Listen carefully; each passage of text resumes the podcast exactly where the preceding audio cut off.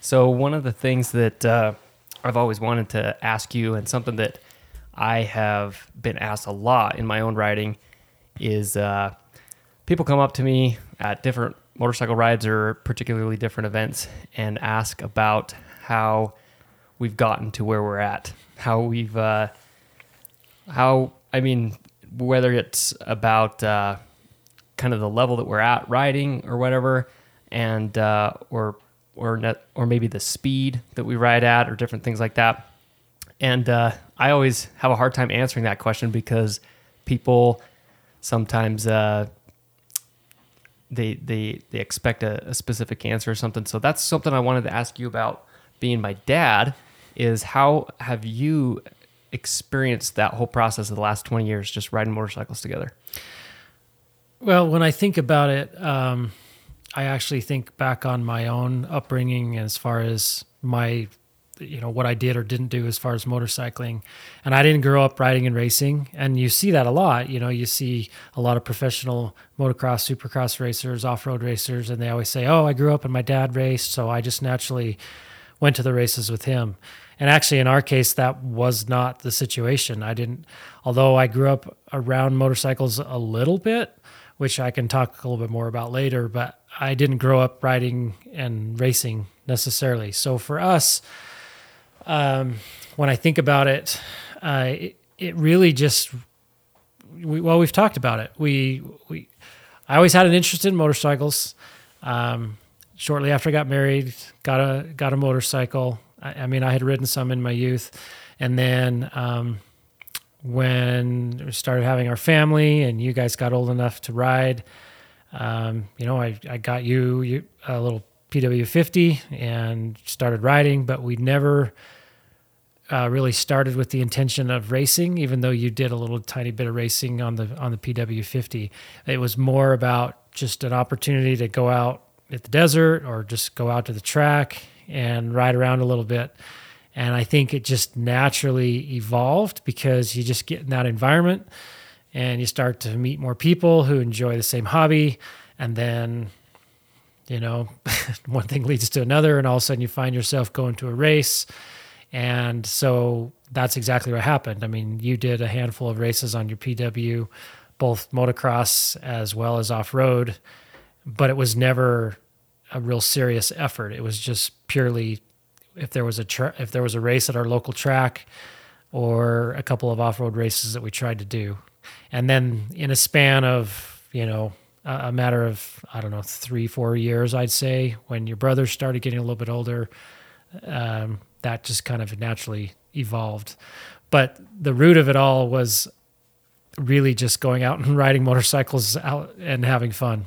That's always been that's always been our our motto because you're I mean between Kobe Benji and myself you have all three of us compete um, in a in the A class or double A class at a lot of off road events now, and so somebody could, if they're raising their own son or daughter riding, they often uh, they could easily, I mean, look to you for maybe what you did because that's something that I've really just always struggled with is when when people ask me or I've I I always have a really hard time with the with the classic moto dad and and it's so hard to describe to people that that's so far opposite of what I experienced growing up, and yet we had, um, I mean, results that people might want to to replicate. But I think that where a lot of people go wrong is when like it wasn't ever it wasn't anything that we ever like set out to do as far as like some benchmark that we were going to hit. It was never that was never the goal. The goal was always to just go have fun. Yeah, and I've get I've been asked the exact same question. I know you've been asked it a lot too, and I don't want to convey that being sort of the stereotypical moto dad is necessarily a bad thing. I'm not saying that going and getting training and getting coaching and getting, you know, let's be honest. I mean, that's a lot of what you do because there's people that have an interest in that and I, so I'm certainly not saying that that's a bad thing. That's just simply not the path that we took, right or wrong. That's not the path that we took necessarily. So, uh, and the other thing is, is I think it's really easy at, at this age when or stage when my boys are all adults and riding at that level to think that they've always been like that. Um, you know this because you grew up in our family and with brothers, but not everybody had the same level of passion about riding motorcycles um, all the time at the same time. So, for example, uh, you know, I honestly, I th- yours, I don't feel like ever wavered that much. Um, but you know, we all, myself included, your brothers, kind of went through phases or stages where, for other reasons, whether it's hobbies, interests, whatever, they they just kind of fluctuated a little bit in their interest, and then sort of came back around to, no, this is actually what I really like doing, and and I'm actually really you know pretty decent at it, so I want to continue with it, and so because of that. Um, that's what really makes it fun now because I feel like as a father, I never, and you guys might beg to differ, but I feel like I never pressured uh, you to do a certain thing or perform at a certain level or threatened you with, you know, taking your bike away or anything like that. Um, I remember plenty of years or seasons where not everybody raced every race and uh, it was just those that wanted to. So that would be my advice would be don't think that just because you are getting you have goals or you have you want to do some training with your son or daughter that's not a bad thing but the common denominator in all of it is keep keep it focused on the fun aspect. I had a thought just as you were asking that question um, you know you grew up idolizing guys like destry abbott david pearson some of these other off-road heroes and Destry Abbott's always been a really good example to me. As a rider, the way he interacts with his his fans, his family. But if you think about his son, uh, Cooper Abbott, who rides at a factory level today for Sherco in in endurocross and ex, uh, extreme off road, do you remember him as a you know as a mini rider racing off road events or uh, motocross? It, no, not at all. I, I, mean, so if you think about that, he just kind of burst onto the scene when he was like a, a late teen, teenager, if I remember correctly. Just oh, yeah. in yeah, I don't remember last... seeing, and I always wondered that too when Cooper was younger, was because because I was your dad's Destry Abbott. Exactly. Like, to me, Destry Abbott was just number one. I mean, there exactly. wasn't anybody on the West Coast in the off road scene that was just cooler than Destry Abbott, and so and I always wondered that, and then um, just observed over the over as the years passed that I remember starting to see pictures and videos of him riding, mm-hmm. and then um, I always thought that that was super cool because I'm like, oh, now Destry can enjoy that with his son, and then look at where they're at now. Right. He's racing at the same level that Destry was or higher, um, competition wise. Yeah. So uh, to me, that's a great example of Destry. Just you know, he could have pushed and forced and his son at an early age, but I, I don't know the inner details of, of what he did or didn't do, but outside looking in, it seemed like he probably provided his son opportunity to ride and have a bike whenever he wanted to. But Cooper probably wasn't particularly passionate about it when he was a lot younger. And now you look at him and he's an absolutely incredible rider. And that to me is proof that just because your kid's not a superstar at age eight or 10 or 12, don't worry about it. just keep it focused on fun. So when you were at that stage when I was younger, 8, 10, 12, 14 years old, was that something all that you just described that was proactively on your mind when we would go riding? Um again, I think it varied based on each cuz you're a father now, you see the difference in personalities in your children and I think it varied based on who I was maybe interacting with because you and your brothers are all three very different personalities, and um, you know we we tease you, but you remember as a you you were always a little bit more competitive uh, as a as a child as far as wanting to organize racing or whatever. And I remember going camping and riding with all your buddies and your your friends and some of them, you know, you were always wanting to line them up and race and do these little mini motos and whatnot, and they weren't always as um, as interested in it as you were.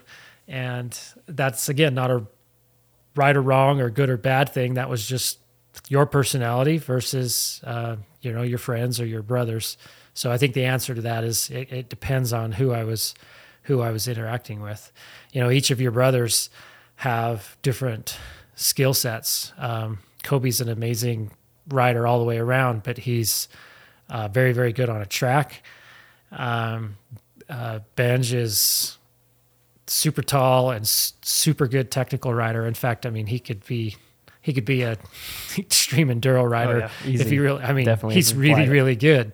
And um, you've always been very, very good in all disciplines, but um, you have a slightly different riding style than your brothers, as far as um, just kind of this very uh, consistent, smooth type of style. You don't ever, you know, appear super aggressive, and um, and and that's the way you've perfected your your riding, and your brothers have have done it in a slightly different way, and you're all amazing riders.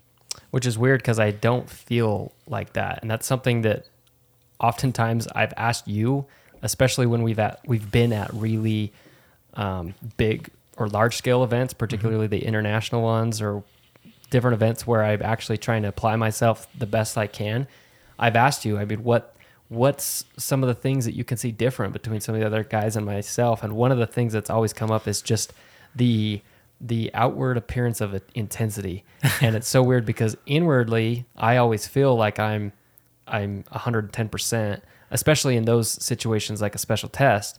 But then I watch videos of myself and yeah, I would agree. It doesn't it's it's it's a lot more passive riding style or just a little bit smoother and so I don't know, that's something that I've tried to Yeah, and I sometimes I even fear giving you saying that because it, I don't want it to come across as I think you're not being intense en- enough. It's simply a riding style, and to me, it's actually a compliment because you're a you are a student of the art and discipline of writing, and that's what makes what you're doing with Ride with the Knights and and with the training that you offer uh, valuable, in my opinion, because you're a student of the of the sport. And and again when you ride i don't see you're not like a justin barcia or or a jason anderson or somebody like that with this super aggressive you know hanging off the bike. You just you arc turns you you are smooth through obstacles.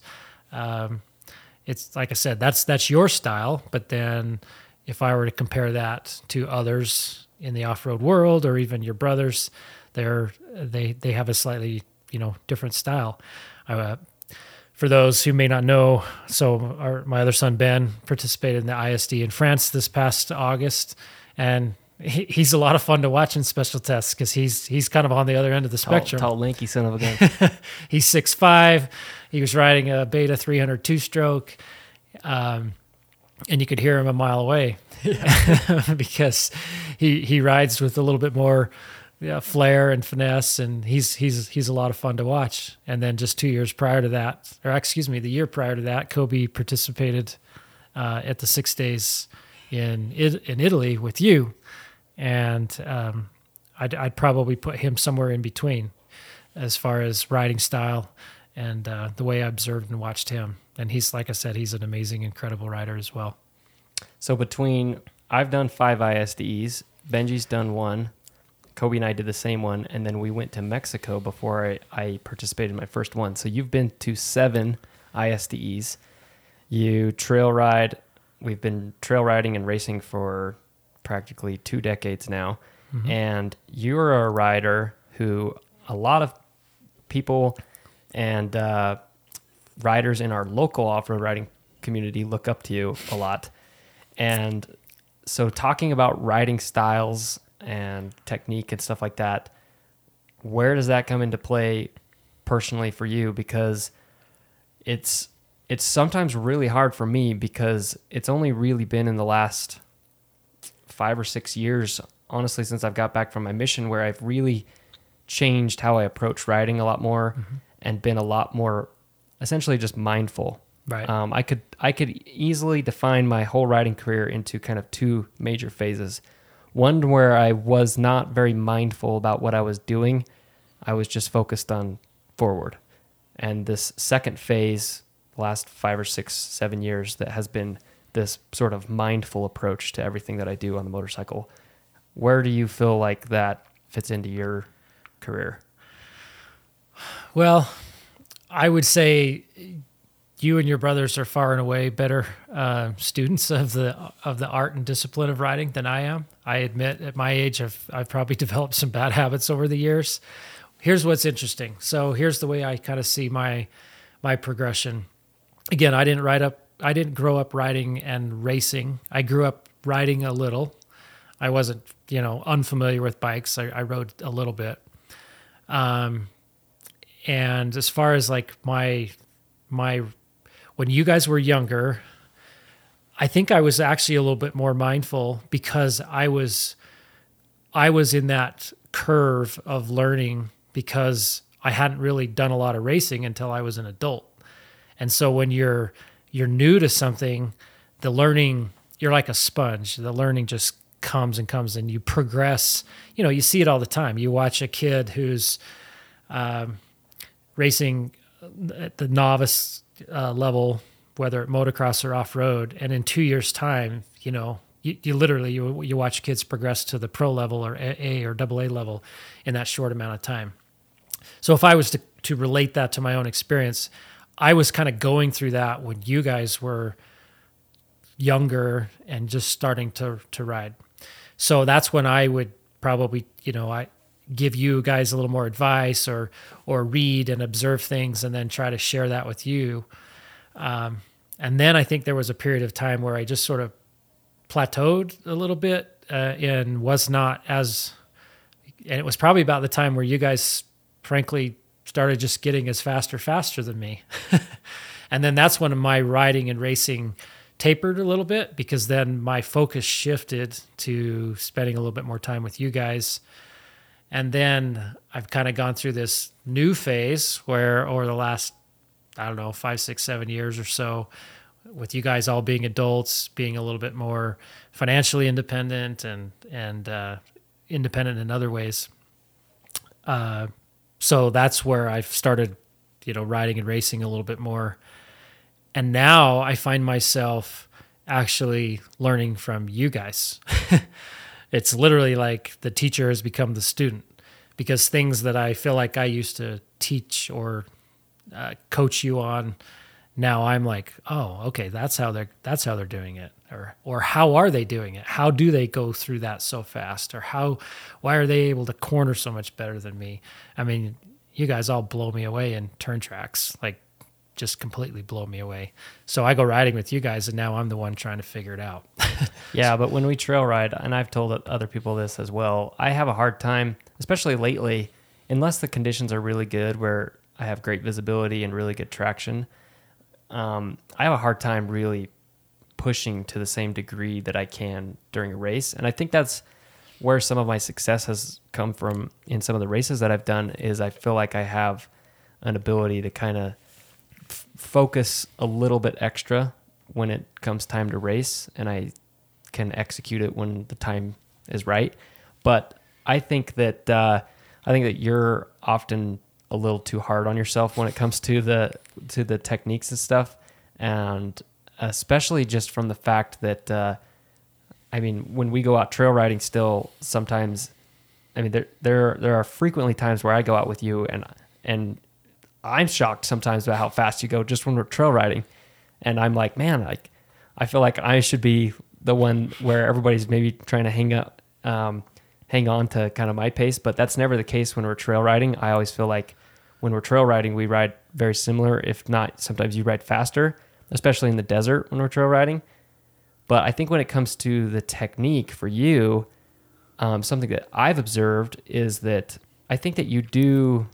I mean, there's so many things that you do that are I mean correct or things that you have learned over the last 10 or 15 years riding that have that allow you to go at the pace and the efficiency uh, that you do across obstacles and terrain because um, I mean there's no way you can perform the way that you do and put in results that you do and go as fast as you do for as long as you do without doing certain things correct. So yeah, there's there's a handful of, I mean, small bad habits here and there that I that I've collectively observed across all off road riders. And Mm-hmm. I think that there's just a lot of things about riding off road that just produce these bad habits, like riding the rear brake a lot Yep. and poor foot positioning and different things like that, that motocross riders tend to focus a lot more on. And so those are some of the corrections that I've tried to make. But simple things that, and that's usually where our focus goes is like foot positioning and stuff like that, because that's kind of like the obvious one that we have been working on a while and that we talk about. But I think there's, I think there's components to technique that you do that are actually far more important than foot positioning that you execute literally like flawlessly. And I think that one of the biggest ones is just hip positioning um, and getting your weight back. I mean, you could take any picture, you could take any video of you riding over the last 10 years, and you're doing that every time if you're going fast. And so that's stuff that, um, and that's that's kind of a hard perspective or a hard point to be at because I try and share these things with riders now and teach them, but they weren't necessarily things that we were ever proactively practicing Yeah. for a long time. So, but I like to think of it in a way that that is proof that the only way to go fast on a motorcycle is to do it that way. And that's how we learned it. It wasn't that we were at the time proactively saying, okay, we're going out on a trail ride. Everybody practice unlocking your hips, getting your mm-hmm. weight back so that you can hinge and that you can maintain some traction and, and utilize your body's natural movement. We weren't, we never said that once ever. It was always, we were just going faster and we were figuring out ways and we were all sensitive enough to traction, to speed, and to all of those different things. And it allowed us and it kind of forced us to accommodate our body positioning. Yeah, no, I I would totally agree with that. I feel like uh, just by riding and naturally being aware, you just you you actually develop some good, a lot of good habits because you almost have to because without doing, just like you said, the example of of unlocking your your hips or or maybe even your foot positioning or something like that. Uh, but again, I think there's probably even a few bad habits occasionally or whatever that I may have developed. But I think naturally it just comes with spending time on a bike and riding with people. And it's not all me because think about it over the years, we've ridden with so many people. That's what I love about the off road riding community. Um, we have, if I really stop and look back, and it's not like we have you know spend all of our time mingling with and hanging out with the best of the best but the reality is you i mean you've you at an early age you know think back to mexico and when and for those listeners uh, in, two, in 2010 i attended the isde in mexico not as a rider, but as a support person for uh, several friends. Three, it was a very unique situation. There were three riders from Utah um, Corey Pincock, Sean Strong, and Jake Vainio. And Jake was from Finland, who lives in Utah, and he was a former junior world trophy rider um, and literally grew up just being groomed for uh, off road and ISD enduro style events. And there you were as a 15 year old kid at that phase where you were just soaking it all up and everything from not just riding a bike but like the way Jake trained and taught us and coached us how to how to change tires or the way he ate the way he um, mentally prepared the way he rode his motorcycle i mean those those were priceless experiences corey was a uh, former world uh, trials rider and is still to this day, you know, recreationally an amazing trials rider. And so you learned some incredible things uh, from him. Sean was an, an, an excellent and an amazing off-road rider locally and even at the national level in certain events, and uh, and was although just a few years older, he was just old enough where you know you kind of looked up to him and idolized him, and and he's been very very good and kind to you and and giving you advice. So my point in all of that is, it was not just me because a lot of times, I think any parent can appreciate this. When you say something as a parent, your kids don't always listen, but when somebody else who they respect says the exact same thing, they they listen. Uh, so my point in all that is you've had this unique opportunity to be exposed to a lot of folks like that and not just you. I mean, again, your brothers, your friends, other people, and it just naturally happens as you spend time in the motorcycling world, whether it's riding or racing. And again, it's not all about racing. I mean, it could just be trail riding, and Yeah. you'd have the same thing. Yeah, I uh um why well two things. One, I have a there's a lot of people that sometimes have a hard time realizing how passionate I actually am about trail riding and that we really are. Yeah. And I don't think that I could ever not race because then I go do racing and that's a big part of it too. But um, I mean, I love trail riding just as much, and some of my best experiences on a motorcycle have been have been trail riding. But what I was gonna ask on that earlier note is uh, why is it in the off road community that you so frequently encounter people of that um, just that magnitude of and that character? I I think it's just because it's a smaller world than you really think, and in the off-road riding and racing community. Uh, the, another person that comes to mind who I realize I just failed to s- sort of mention was uh, Greg Gillian. You know, and if you said Greg Gillian to somebody like in the local riding and racing community right now, nobody would necessarily even know who that was. But Greg was kind of a, uh, a transplant to the local racing scene back in like 2005, 2006 timeframe. Came out here to Utah from West Virginia. He was a GNCC racer, um, multi-time ISDE rider and racer, and uh, if I remember correctly, was even on either the junior or world trophy team uh, in his early career at the ISDE. And he did the same thing. He he came out here. Nobody really knew what the ISDE was or really followed it. And then you took an interest, and others did. And then he just took you under his wing a bit and and helped and gave you advice and counsel and all sorts of things.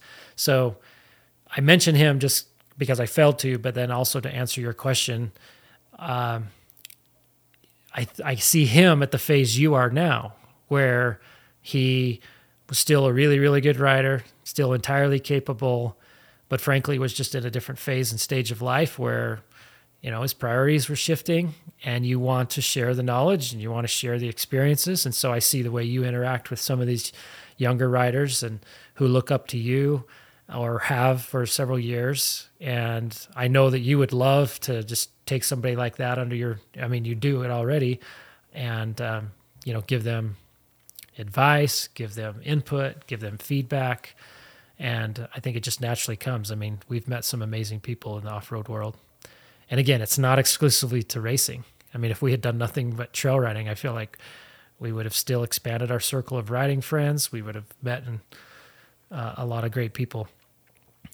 So why is it? Um, I mean, was there ever any intention when we were younger to make this a as big of a component of, of our lives as it is now? Because it's pretty, it's a Uh, pretty big, it's a pretty large, um, pretty large part of our lives, and Yeah. it's pretty much my life. And so, and that's what Jessica and I were talking about last time, where when I was describing to her, kind of before we got married, I mean, I just and we talked a lot about it where I pretty much laid out two things where one I was like it's not it's not that important to me in fact it's not important at all to me that you ride or that you race it doesn't matter I would just appreciate if you supported that and I want you to know how much this actually means to us and what we and what we do. And so it's been really fun watching Jessica go from the observer of seeing oh this is how Josh and his family live to now she's just part of it. That's and she and she lo- enjoys it and sees it and and wants to do it as well. To answer your question, the short answer is no. It was never like the intention. Just like with what we just said earlier about racing, it was never about okay, well, we're gonna start racing and this is the goal and the objective. It was purely we like to ride motorcycles, whether we're trail riding, whether we're racing, whether we're just hanging out with our buddies, we're camping, um, and everything else was just sort of a byproduct of it. Um, so no, I didn't ever envision that when you were, you know, riding a a, a mini bike, a TTR 90, r- monkeying around with your with your brothers or your friends, did I think that you would be doing what you're doing now with ride with the Knights and it being you know this core component of your life? Um, and I didn't see your brothers doing what they do. You know, both still involved in the industry in different ways. Um, no, never in a million years. I, in fact, we joke about it, but if I could take, if we could go back in time and take, you know, 12 year old you and 10 year old Kobe and eight year old Benj and say, okay, let's flash forward, you know, 10, 12, 15 years and say, okay, between the three of you, you would have all competed in the six days. You know, you would have been creating videos, not just totally for fun, but well, still for fun, but you know, on a more professional level. Um, Kobe's involved in, you know, directly involved in in Supercross with Rocky Mountain and and hosting their their uh, fantasy their S experts show. Um, he's been exposed to so many incredible opportunities through that. Uh, Benjamin has been involved in, uh, uh, you know, building and maintaining and bikes, working at multiple dealerships. I, I mean, it, it's it's crazy. No, I would have never ever imagined that. But again, it's just a byproduct of doing something that you love. And that's that's what you said right there at the end is really what I try and share with a lot of a lot of people as well. And that's something that whether it be training videos or or whatever. I mean, anytime I run into people or bump into them, um, I, I, see people being hard on themselves, trying to perform better, to to correct different things or whatever, and to make it something. But to me, at the end of the day, it, it's it, and that's something that hasn't ever changed for us. There's been times where it's fluctuated, where we've been more serious about different mm-hmm. things, but I think it's just been built on this underline this just solid foundation of just making it fun and just and just doing it making it fun and doing it because we just want to do it. And yep. so that's why for me when I see people that ride or race at a at a similar level to us, uh, whether it be in the same class, uh, the same speed, or to the same frequency, attending different events and stuff, and then sort of fall away from it and kind of take a break. I mean, I respect anybody that needs to kind of take a break from something for for whatever reason, but people that may step away from it, I can't even fathom that because to me it's just I mean, I just and that's where I'm at now where I just want to set up uh, I mean, I just feel like I've I've tried to set myself up in a position where I can just ride and enjoy it for for for a long long time, for years to come. Yeah. Yeah, and I think that's key because we've we've talked about the fact that you know, as much as we like well, every time I go out and I have a really fun race, I'm like, oh man, I just I can't wait to do this again. I want to do that again. And then I go and I do something like a real, just an incredible trail ride, and then I'm like, oh, I just this is all I want to do. I just want to go trail riding every weekend. I don't even care about racing. And then I'll go do like a. I mean, I'm honestly, I love like dual sport riding and adventure riding, and there's just something. Uh, that's kind of liberating about just taking off and pointing your motorcycle in some direction and going a hundred couple hundred miles out into the desert, deciding where you're going to pull over and spend the night and camp. And I, absolutely love that. And then sometimes I'm like, why don't I just do this more? I, I mean, this is just awesome. I just want to go explore more. And then I realized, well, it's because I love to do all, all of it. And I think the diversity and the fact that that's what keeps motorcycling fun for me is that I'm not exclusive to one discipline necessarily. And the common denominator in all this is just I get to enjoy it. I, I mean, if you ask me right now, and this might change depending on the phase of life I'm in and my age or whatever, I mean, but the thing that I love the most is is probably just a really good trail ride. Yeah. I mean, yeah. if I'm honest, and and when you bridge when you bridge, you add maybe just a little bit of an element, like you know, like what I did, like with the tour of Idaho, for example, because then it's kind of like adventure riding, but yet there's this little element of strategy and competition, so to speak. And so that was like this mixture nice of blend. Yeah, it was a mixture of like dual sport and adventure riding, trail riding, and, it, and it's not a race. It absolutely is not a race, but there was some parameters to it. There's sort of these rules and and uh, so that kind of added the, the element of even though it's not a race, there was this element of almost like competition of sorts. Like, okay, I I, I have a goal and I want to I'm going to do this. So, yeah. If I ha- if I could do nothing, it, I'd probably go trail riding. Yeah. I, when you sorry it, to disappoint all the racers out there, but that's what I would do. When you put it in that perspective, if you would if you were to ask me, and I would I would never choose between the two because I like them both too Yeah. much. But if you said you would you could either just race for the rest of your life or just trail ride, Yep. uh, that one's probably actually pretty easy for me, and I would just say trail ride. Yep. It's uh, as much as I love racing, which is So- probably hard for some people. Yeah, so that's a, that's kind of an interesting comment because, and again, there's not a right or wrong. There's this isn't this is simply an observation, but we've grown up and we've known a lot of people who are involved were involved in racing, and they literally like never would trail ride, Oh yeah. and we always thought that that was interesting and curious, and that's not. That isn't necessarily a bad thing. It was just we always felt bad that they were like, "What do you mean you've never been here or You've here or gone here this. or You've never here?" gone to the single track trails in the exactly. You've never gotten up and just ridden 80 miles of trail all day long. You know, there as much as we love setting up turn tracks and and that kind of thing or racing. For There's us, too, there's, too much out there. there's there's so much more. Oh, yeah. Exactly. Oh yeah, I meet people that, yeah, I can't, I, I can't fathom that either. Where sometimes I, I've met lots of different riders where they just only go to the races and never have gone on different Yeah. trail rides. And if they just haven't ever experienced it because the opportunity hasn't been there, or they weren't really aware of it, then I invite them and I say, Yep. well, this is what this is what we do, and I love it. It's a lot of fun, but every once in a while, there's people that uh, may just not be interested in that sort of thing. They just kind of thrive off the competition part of it, but Yep. um, the trail riding for me, I mean, that's where whether it be racing or riding, I mean, just there's just this archive of just memories and experiences and lessons and trials and adversity just throughout my whole life that's just built and shaped me and just guided me into this spot where I'm at right now where so many of the things that I think about um, or just particularly with with responding to adversity Yeah. is just it falls back on experiences learned while riding motorcycles. Yeah.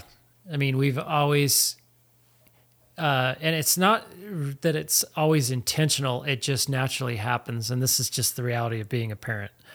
But there were always life uh, lesson opportunities in in uh, in riding. And I could go on with all sorts of examples. Just a couple simple ones that come to mind. And this isn't even the writing part of it, but I look back on the hours and hours spent sitting in a truck or a van or a motorhome going to and from either a trail ride or a race, typically more racing when we were driving further distances. And think about as a parent, those of you parents out there, um, having your child captive for four or five hours, you can't um, you can't f- fabricate those uh, those conversations that just naturally occur when you're spending that much time together. Uh, just to be able to communicate, to talk, and talk about things that you probably would never just sit your child down and say, "Okay, well, we got we got 15 minutes. Let's have a conversation about this." That just doesn't happen. But spending that much time together does. So whether it's motorcycling or whatever else it is, to me, it's again, it's not so much about motorcycling as it is spending the time together so that those types of experiences can organically happen. And then to contrast it, or not to contrast it, but to extend that sort of idea or theme, I, I think of countless times when you guys were on racing, when you were on minis, and then as you progressed. I, I look, I remember once um, racing out in Wendover, Nevada. You were riding an 85, your brothers were on TTR 90s and I was the nervous dad waiting for you guys to come back in the pits, and all of a sudden I see two TTR 90s come over the hill back towards the pits, and that, and uh, Benjamin had broken his chain, and Kobe had come upon him, and rather than leaving him, he stayed with him, and then I don't remember exactly all that happened, but somehow they came back together, and then I think you know I can remember an instance where you came upon Kobe when he was out there on a TTR 90 and he'd crashed and, so, and done something key. and then he'd turned his key off or key something. off. Right. Yeah, I remember that. And then, and then, the key and started. yeah. And then you, f- you fast forward years later and I think about, God, I mean, again, I could go on and on. I think about being at Idaho City, Enduro, and coming around a corner in a special test and finding Benj off in the bushes, and he was okay, but he had had a mechanical issue, and uh, I mean, but he and then he ended up basically getting it not necessarily fixed, but rode another 20, 30 miles without a rear rotor and no rear brakes. And he was still going faster downhill than I was. And so there's just, there's all these little lessons in that. It's about doing hard things, persevering, overcoming, um, working through your fears and anxieties, um, helping other people. Gosh, I mean, there, I could go on and on and on. I was to say, do you regret do you regret any of it? Um, any of the the the just the whole experience and the the timeline of it all? The short answer is is no. I feel like I would have some regrets if I had pushed you guys so hard that you resented something. And I, I'm not perfect in that. I hope hope I mean to my recollection, I don't remember ever that really being the case. And so, no, I don't have any regrets. Um, your mom and I talk a lot about, again, you, you got to be wise in the use of your time and where you prioritize motorcycles relative to, as much as we love them in our family and in our lives, I think we all recognize the where they fall in the level of priority with other things in life but they are a big part of our lifestyle. Um, but I think about all of the different trips and all the different races and all of the different things that we trail rides that we gone and all the places we've explored. And it would have been really easy in those moments to say, you know, gosh, I, it's just too hard to make that happen, or you know, gas is too expensive, or different things. And that's, so I say, there's a balance. I'm not suggesting you to be um, financially uh, unwise. I but I'm saying I don't look back on a single instance and think, oh gosh, I'm glad that you know I didn't spend that fifty dollars or that hundred bucks on gas to go to that event, or I'm so glad that my van only has 120,000 miles on it instead of 180,000 miles because I mean literally like I look back a decade later and it doesn't even matter. In fact, I, I would I would have regrets if I hadn't had all of those experiences.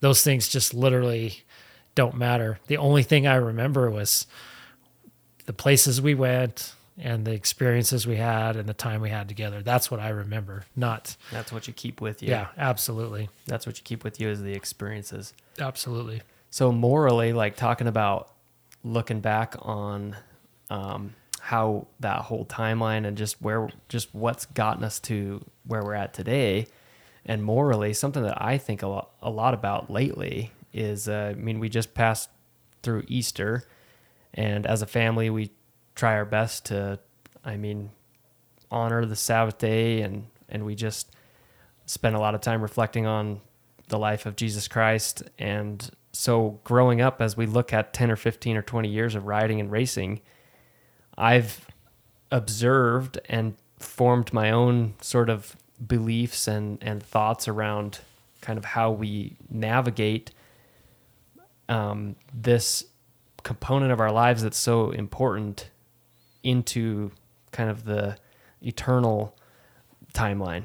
And so, and I think that that's something for me that, that for, I guess to simplify it, one of the, one of the easiest ways to point it out is sometimes, I mean, we don't necessarily want to ride motorcycles on, on Sunday or, mm-hmm. or not want to participate in a race just to honor the Sabbath day. And, and, uh, but over time I've, I've, I look back on where our family has gotten together, every member of our family, all of us. Mm-hmm. And if you look at, if you look back at the last 10 times that that's happened, probably eight out of the 10 times were because of motorcycles or at some type of motorcycle sure. event or, or something. And so it's not necessarily, um, I mean, there's, there's no way to just, it's, I mean, in, in one way, it's kind of trying to justify it in a sense, but at the same time, it's just something that uh, I'm not really shameful about anymore when I think of it just as it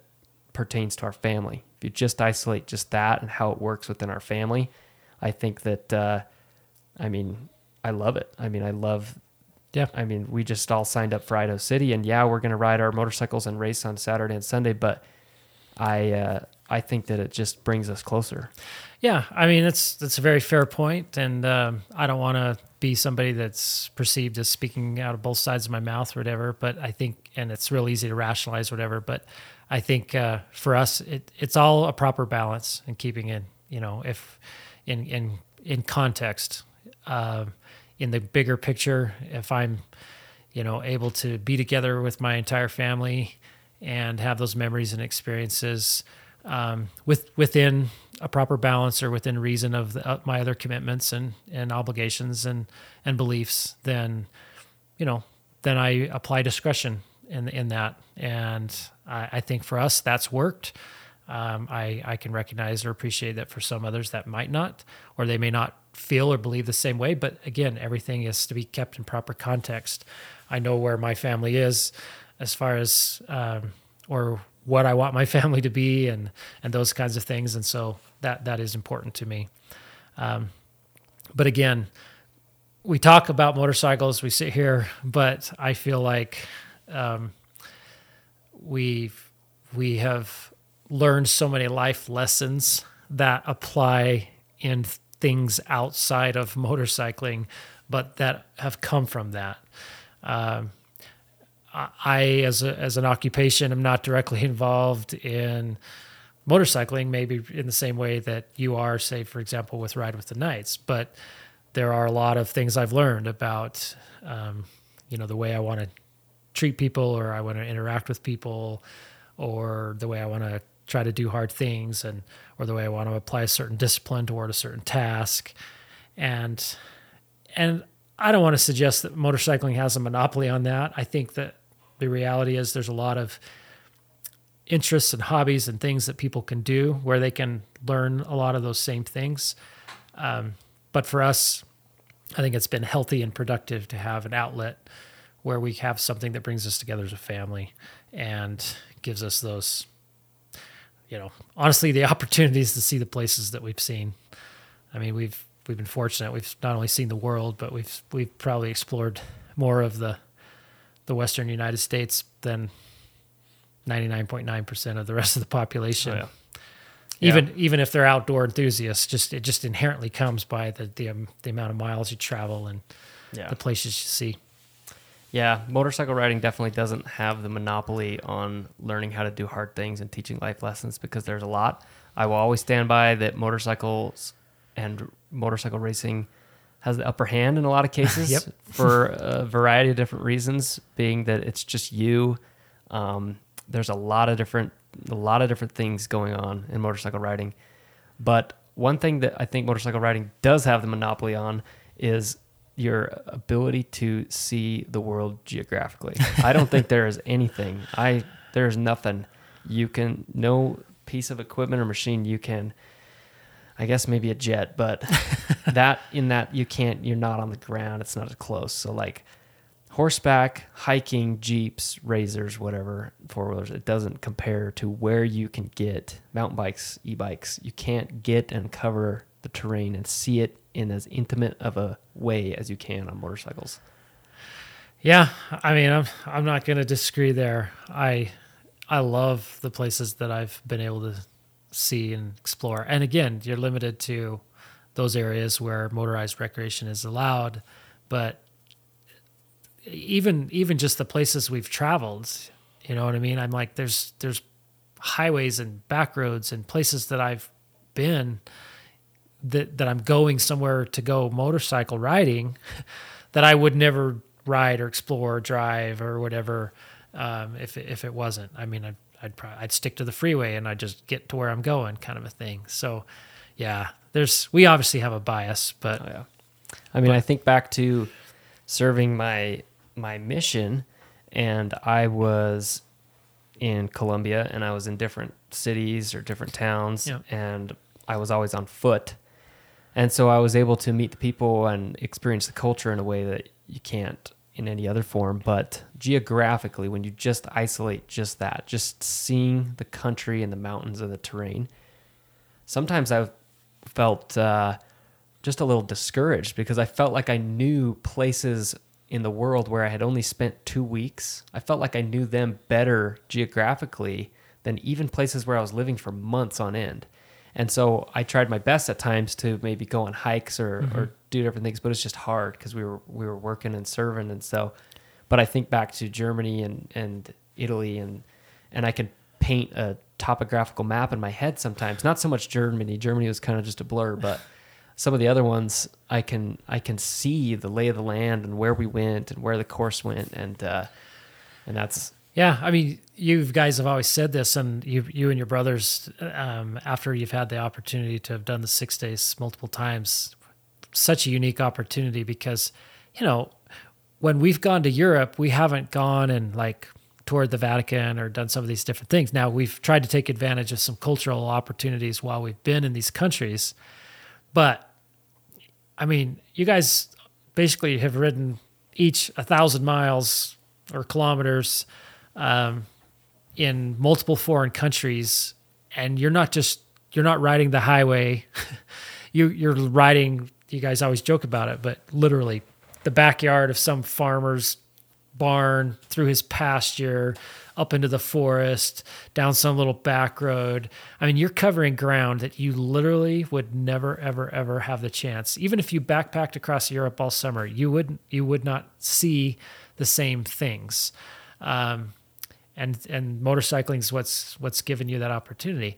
Another comparison is, you know, I do love to hike. I love to mountain bike. I love to backpack, and you get a different experience doing those things. And but I I always contrast, especially in the summer when we're riding the backcountry in the mountains primarily, and I think, you know, a a, a big day backpacking would be like say 10, 12 miles or something like that.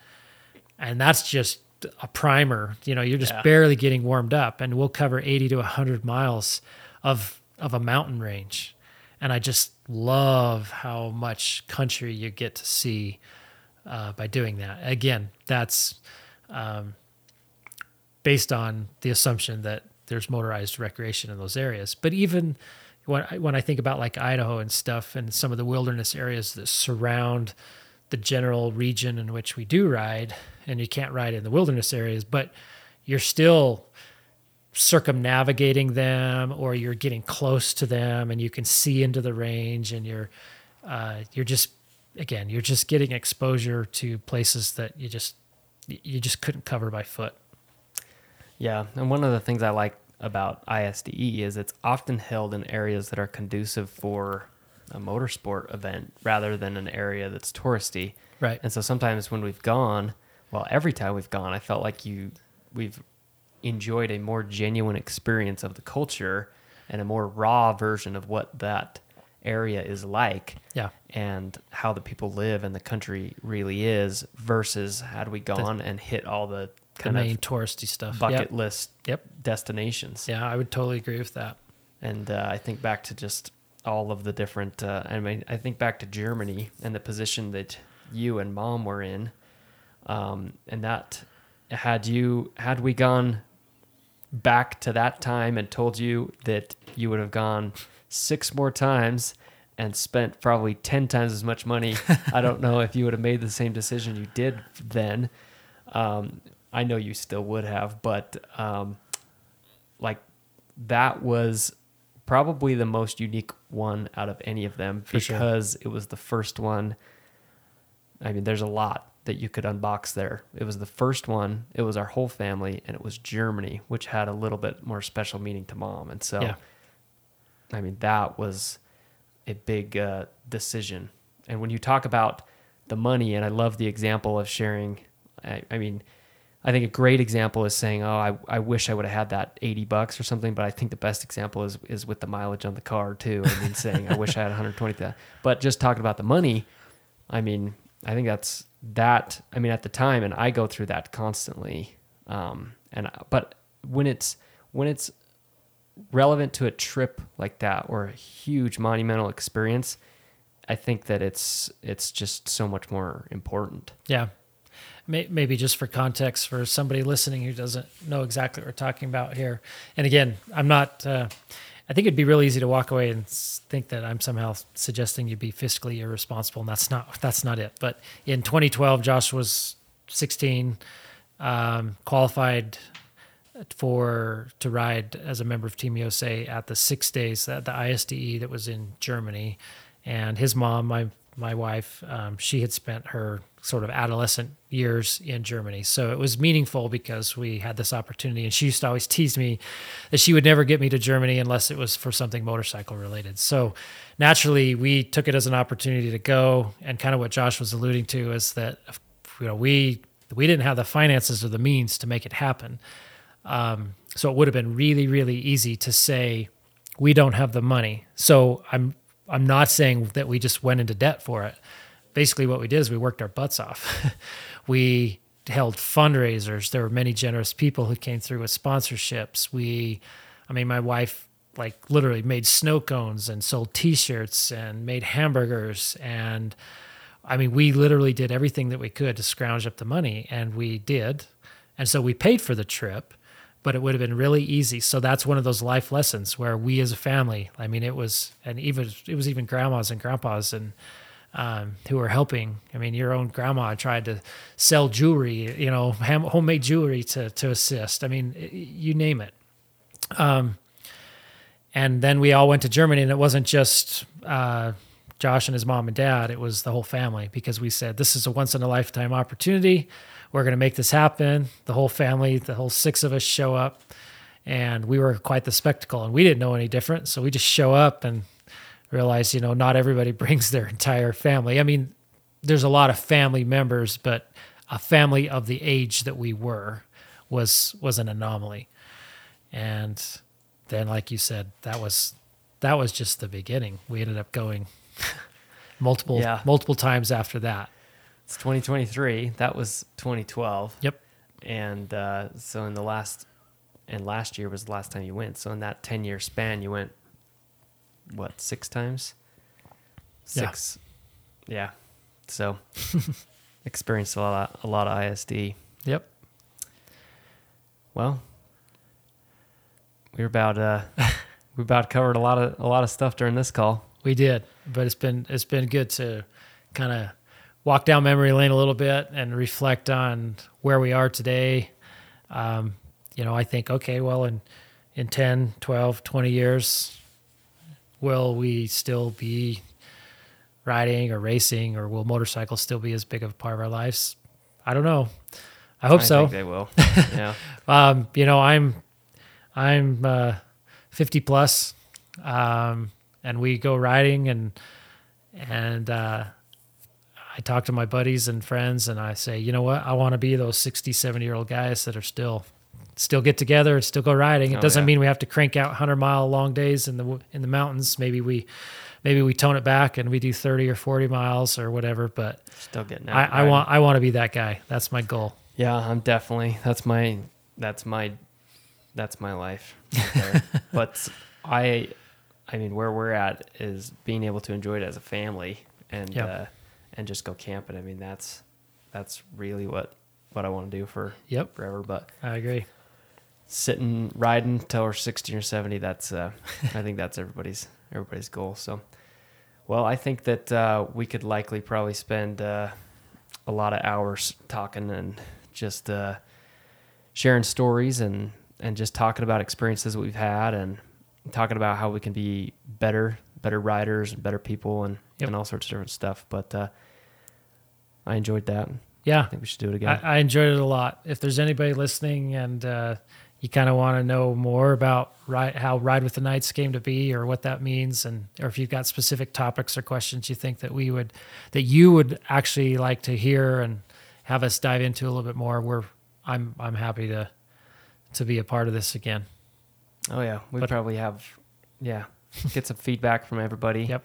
And uh, kind of layer that into see what what kind of stories and different things we can extract. But yeah, we'll do it again soon. All right, Thanks. it's been awesome. Thank you.